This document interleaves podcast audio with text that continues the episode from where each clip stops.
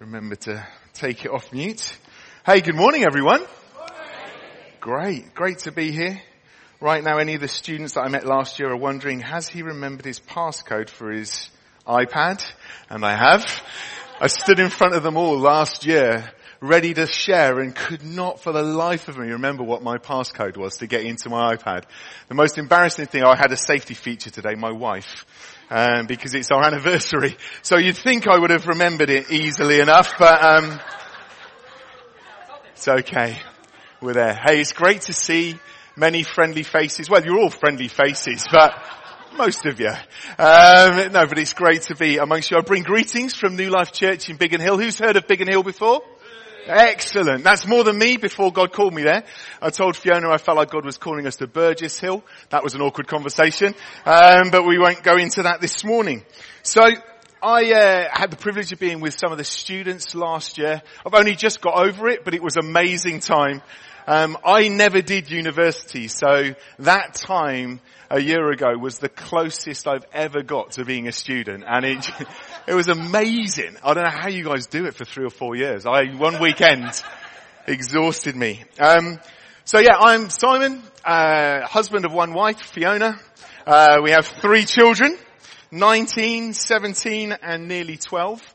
Um, that's not their names, that's just their ages. We call them um, Katie, who is our eldest, um, Amelia, who is in the middle somewhere, and then Ollie, who turns 12 next next month, beginning of March, doesn't he? See, I'm good at these date things.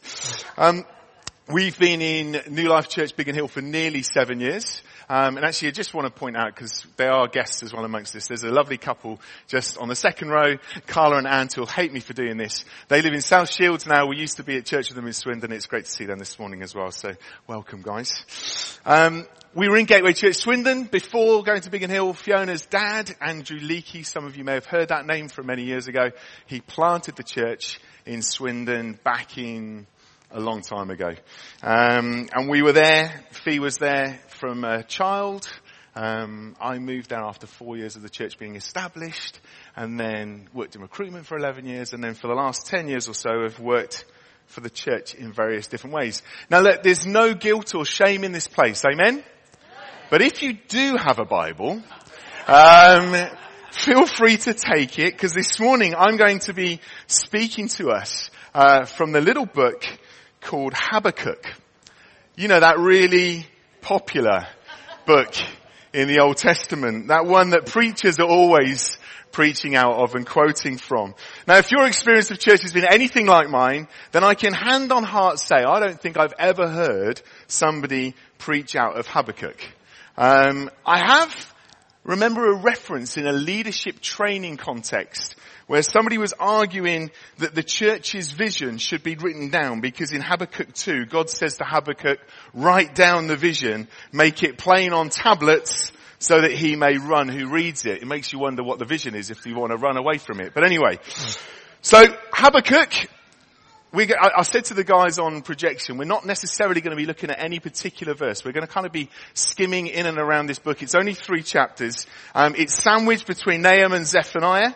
It's bunched together with the minor prophets in the Old Testament. 39 books in the Old Testament can be divided. Sorry to teach you to suck eggs, but it's helpful to give some foundation. It can be divided into the Pentateuch, or as the Jews call it, the Torah. So you got the first five books, Genesis, Exodus, Leviticus, Numbers and Deuteronomy. Then we got the historical books, telling us the story of the Israelites. And then we've got the poetic and wisdom books like Psalms and Proverbs. And then finally the prophetic books. And the prophetic books, they get subdivided down into major and minor. But that's not to distinguish who are better and worse. It really boils down to who had more to say than the other ones, really. So the major prophets like Isaiah and Jeremiah, Ezekiel and Daniel, and then the minor prophets of Hosea and Joel and Amos and Obadiah, Jonah, Micah, Nahum, Habakkuk, Zephaniah, Haggai, Zechariah, and Malachi. So it's only a small book three chapters, and in truth, we don't know a whole lot about Habakkuk. He lived in the final decades of Israel's southern kingdom, so around 640 BC to 586 BC, which was a time where the Babylonian Empire was growing and becoming a real threat. And you see, as you read his book, some of his concerns about that come through in his prayers to God. Now when we look at other prophetic books, Often they'll be directly addressing the nation of Israel, God's chosen people, but Habakkuk's writings are really quite different. It's basically a record of his conversation with God, with him basically getting off his chest all the doubts and frustrations and complaints he has to God, and then God's kind response to him. He could see the state of the world in which he was living in, and it was really bothering him. Why? God, why are you not doing anything about this? The suffering, the injustice, the evil. God, why aren't you doing something? My kids would say, that's relatable. You'd have to live under a rock, wouldn't you, to not see the evil that is in our world today. The pain and the suffering on a global scale, but then on a local scale and even on a personal scale, we would recognize, wouldn't we, that this world is far from perfect. Corruption, wars, suffering, injustice, financial worries, health worries, the list, list goes on and doesn't get any better, does it? Aren't you glad you came to church this morning? Do you know, many of us, even today, can feel really overwhelmed with situations and circumstances, can't we? Our hearts and our minds can find themselves in a, in turmoil and we get that, that pit in the depth of our stomach as worry and fear rises up and a bit like emotional hives. Do you know what I mean? Can any of you relate to this? I genuinely wonder, and this is, I sit there sometimes, I think, how on earth can people make sense of this world or find any hope in this world without Jesus? For those of us who know Jesus as our Lord and Savior, we can rest in the assurance of His faithfulness, can't we? We can be confident that even in the midst of the storms of our lives, God will not and has not abandoned us. We can be sure that as Romans 8, 28 says that, that we can know that for those who love God, all things work together for our good.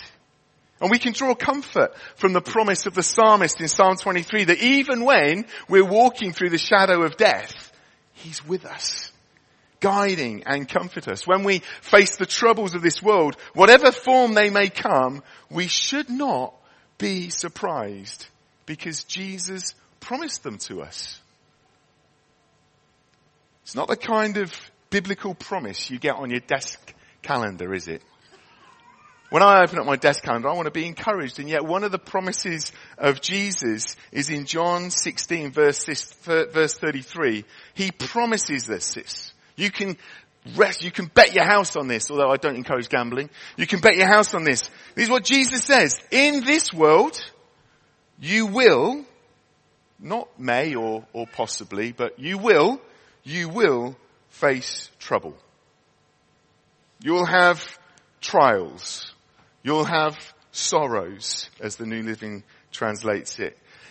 Wow, cheers, Jesus. That's a great promise, isn't it? Kind of flies in the face of the health and wealth prosperity preaching, doesn't it? Where Jesus says, no, no, no, in this world, you are going to face trouble. You're going to have problems. But thank Jesus, he doesn't stop there. Because sure you will face trouble because in this world it is broken and it is defiled with sin. But Jesus goes on to say, take heart. Be of full courage because I, Jesus Christ, Lord of all the earth, the Alpha and the Omega, the beginning and the end, the one who was and is and is to come, the name that is above every name, I have overcome this world. I have overcome this world. That is what Jesus says. The battle is already won and yes, this world may and does suck. But with Jesus at your side, you have already overcome and conquered anything and everything that the world can throw at you. And this is where I personally find so much comfort and encouragement from the Word of God. Amen. It's why when our brothers and sisters across the nations are contending for the gospel and face literally losing their lives for proclaiming Jesus Christ as Lord, they gather an eternal perspective on what it is that Jesus has called them to. And as I look at this little book of Habakkuk, I draw such comfort for, and encouragement because although it's classed as a prophetic book, it also has got like a real lamenting edge. When, I want to encourage you this afternoon, this evening, go just read it. It's only three chapters. That you can do that on the toilet. It's like, sorry, that was very irreverent of me. It only takes five minutes. Um, but it's got a real lamenting edge. Habakkuk is crying out to God in the midst of turmoil. Just look at his opening line. Oh Lord, how long shall I cry for help? And you will not hear. That's hardly somebody who's on the top form of their life, is it? Oh Lord, how long shall I cry for help and you will not hear? And I'm sure some of us can relate to that kind of prayer, can't we? I keep on knocking, but the door is, feels shut. I keep on asking, but my God seems deaf. I keep on seeking, but my God seems to be training for the hide and seek world championships. And we see this in some of the Psalms as well, don't we? The raw, real feelings of people who love God, but when they're faced with real challenges, when they're overwhelmed with circumstances, rather than trying to fake it, they and we are encouraged to actually to articulate it. To tell God why, what you're feeling from a place of love and respect, but to lament, to cry out to God when all else is crumbling around us. It is okay to say, God, why? Because let's face it, it's pointless trying to fake it anyway. He knows. He knows our very thoughts. He knows exactly how we're feeling. So ultimately, what is it that's stopping us from being real with Him? It's our pride.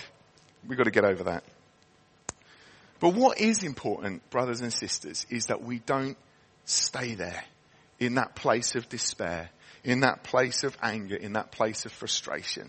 There's a biblical process for lamenting, which makes it sound really prescribed, but you see it time and time again. And interestingly, as I was kind of in this passage um, and preparing for this morning, I realized that as a family, we approach this kind of process in our family life. It's something we started to do when we spent a short amount of time living in India together and with one of our regions beyond churches in Mumbai. Beautiful church, beautiful nation.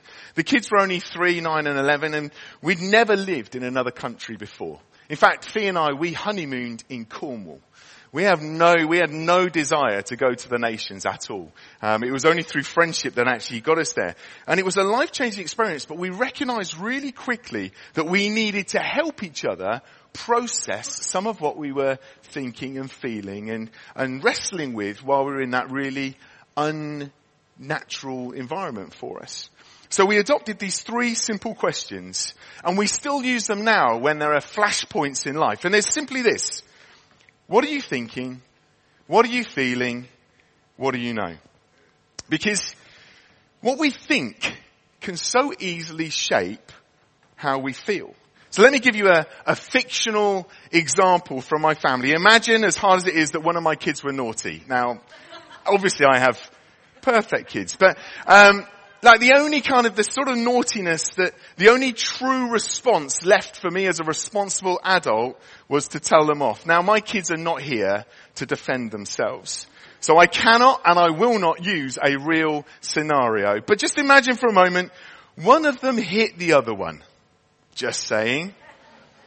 Now any of you have got brothers or sisters will know that the likelihood is the one that was hit probably deserved it. But you can't say that as a parent, okay? You have to be the adult in this moment and recognize regardless of what was said, they probably shouldn't have hit out. Again, hypothetically. So, punishment is coming and it would normally end up with the perpetrator maybe taking a bit of time out, for instance. So was, we, are not like super nanny. We didn't have a special step, but you know, just get them out of the environment because it's going to kick off otherwise. So then, and then once the dust has settled, one of us kind of play rock, paper, scissors to decide who was going to go and do it. But one of us would end up having to, and depending on which one of the kids it was, would depend on whether you didn't mind winning or losing. Um, but there was, there's one in particular where you just want to just gently Gentle tap on the door. Anyway, um, we would, you'd go in there and you'd sort of poke your head around the door.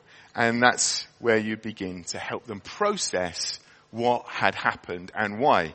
So we would begin with the question, what are you thinking? And normally because the emotions are still quite high, the, it's only recently happened, they're like, I think it's not fair.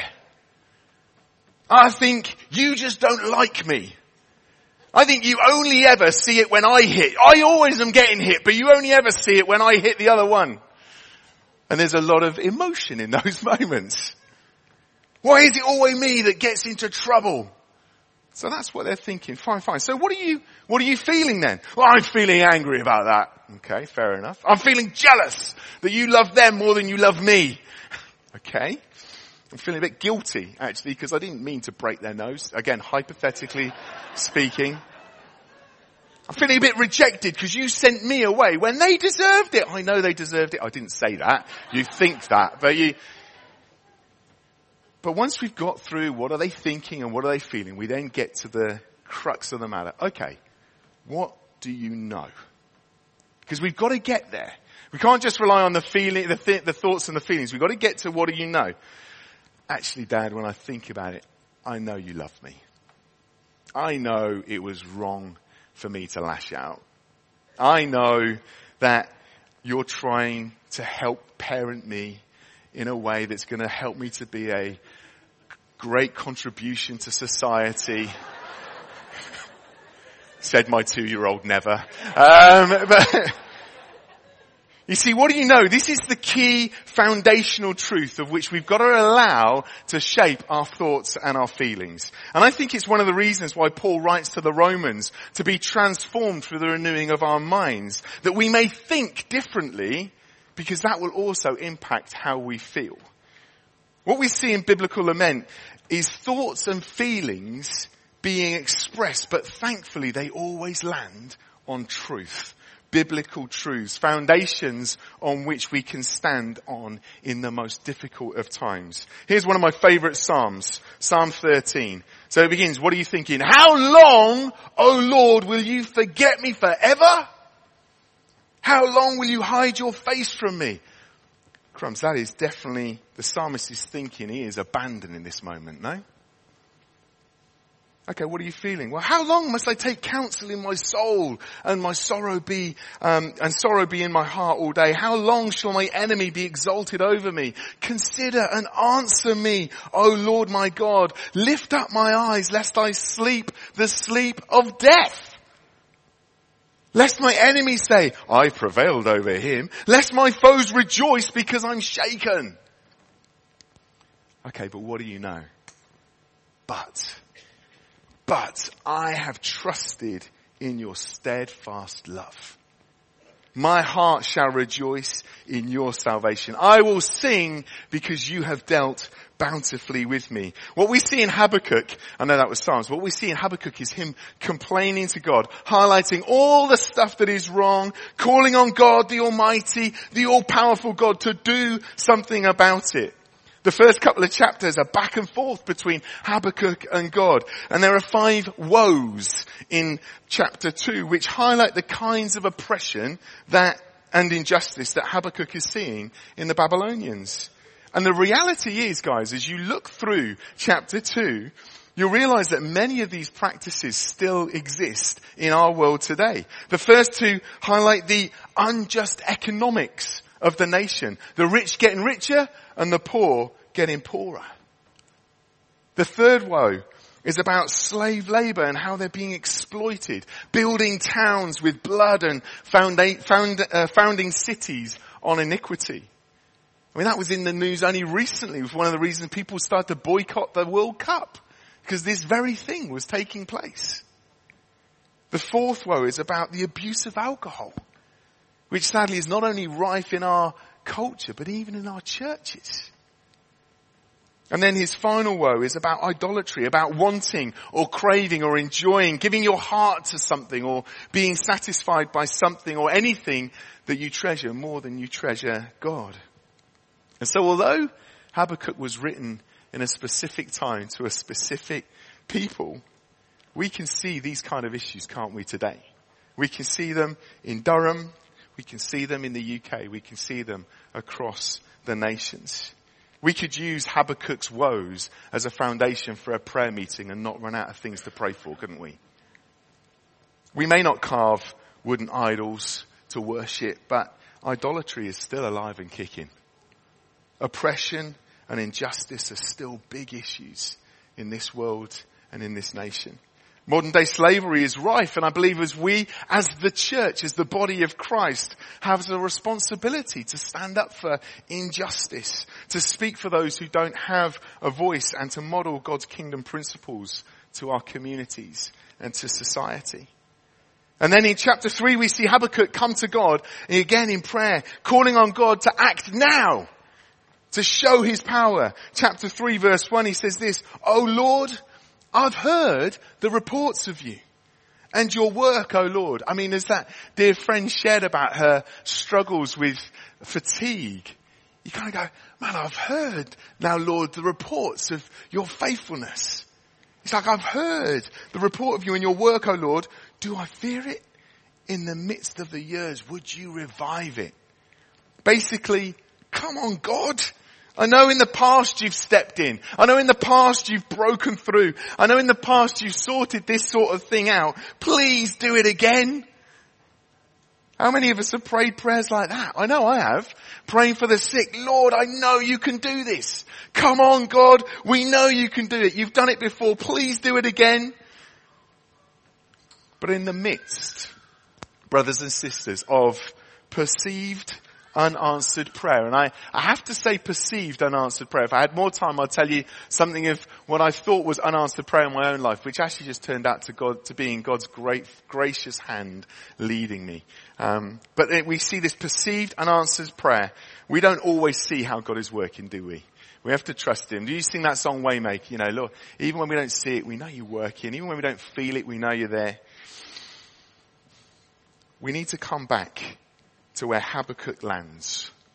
Okay, he, he's processed his thoughts. He's shared his frustrations and his feelings. And then in chapter 3, verse 17, he lands on what he knows. He says this in verse 17, though the fig tree should not blossom, nor fruit be on the vines, the produce of the olive fail and the f- fields yield no food. The flock is cut off from the fold and there's no herd in the stalls. Okay, so just let's be clear for a moment. Nothing's changed. Nothing's changed. The challenges are still there. The answers to the prayers he's still praying are still waiting to be answered. And yet, here it is, verse 18, yet I will rejoice in the Lord. I will take joy from the God of my salvation. So where do you get your joy from, brothers and sisters? You see, if your joy is tied up in your good health, or in the good health of a loved one, or, and sickness comes to your home, what happens is your joy is destroyed, isn't it? If you only take joy from a healthy bank balance or a good job, you will sooner or later realize it is simply superficial joy. Jesus says, in John 16 that there is a joy that no man can take from you. There is a joy in knowing God, in having that assurance that He is working all things together for your good. That confidence that He is with you, that He has not left you or forsaken you. The joy and the security that you are His child. That he loves you with an everlasting love. That nothing or no one is able to snatch you out of his hand. There is a joy in knowing that your sins are forgiven. They're removed from you as far as the east is from the west. Brothers and sisters, there is a joy in our salvation, which we can hold on to in the good times and in the bad.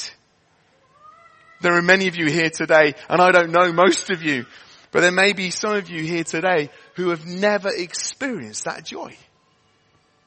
You're caught up in the midst of your thoughts and feelings and feel like there is no hope.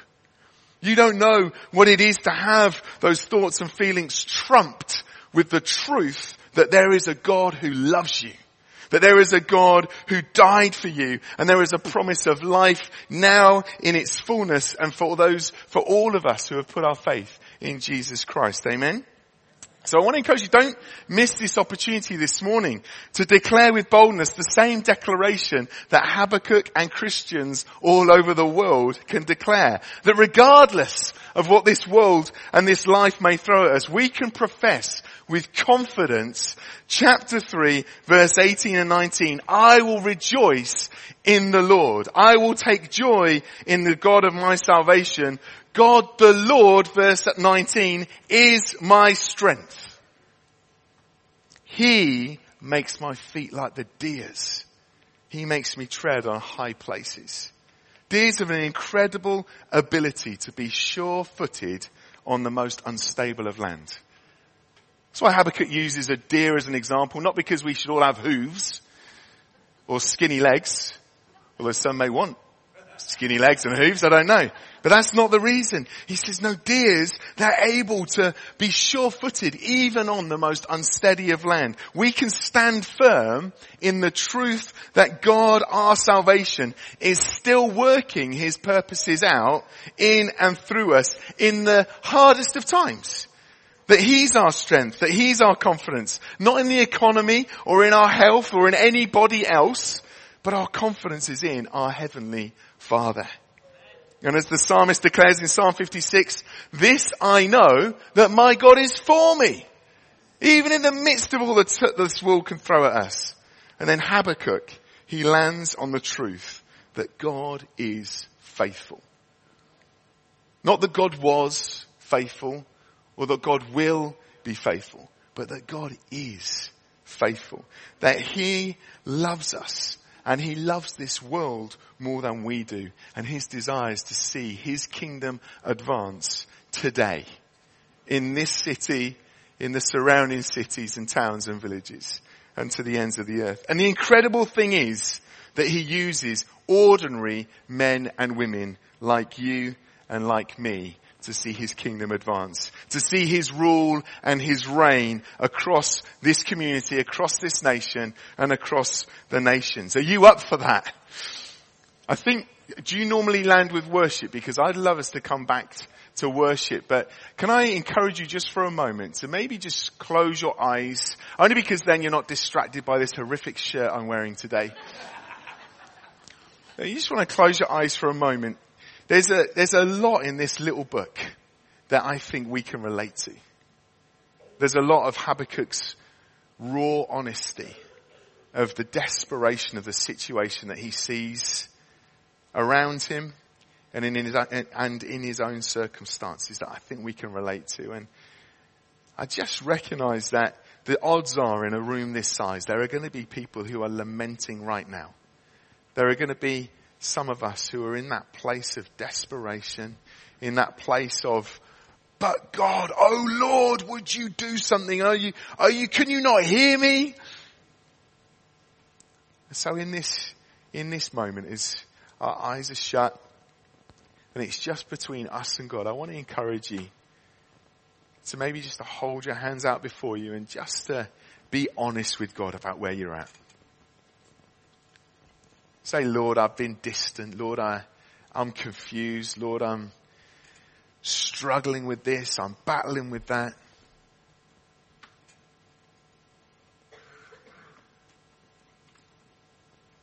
And then just allow the Holy Spirit to come and to minister to you in the midst of that that pain, that struggle, that insecurity, whatever that may be. He is the lifter of our heads. He is our firm foundation. He is our safe refuge. He is our strong tower. And Lord, I pray right now, Lord, before we come back into worship, Lord, I pray right now, Holy Spirit, would you minister to the hearts and minds of those who right now, Lord, they need you. They're crying out to you, Father.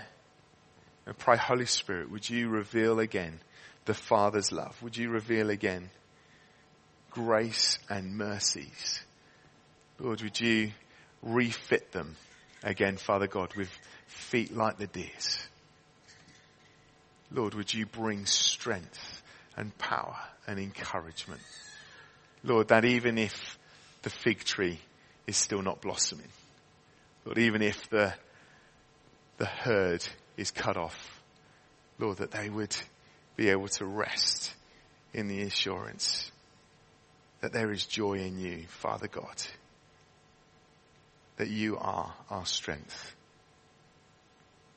that you are our salvation. We worship you, Lord. And if you particularly would like specific prayer, just turn to somebody you're with or someone around you or, and just don't miss this opportunity. Say, would you pray for me? Would you speak faith again into me? Would you strengthen me in this moment? Come, let's worship God together.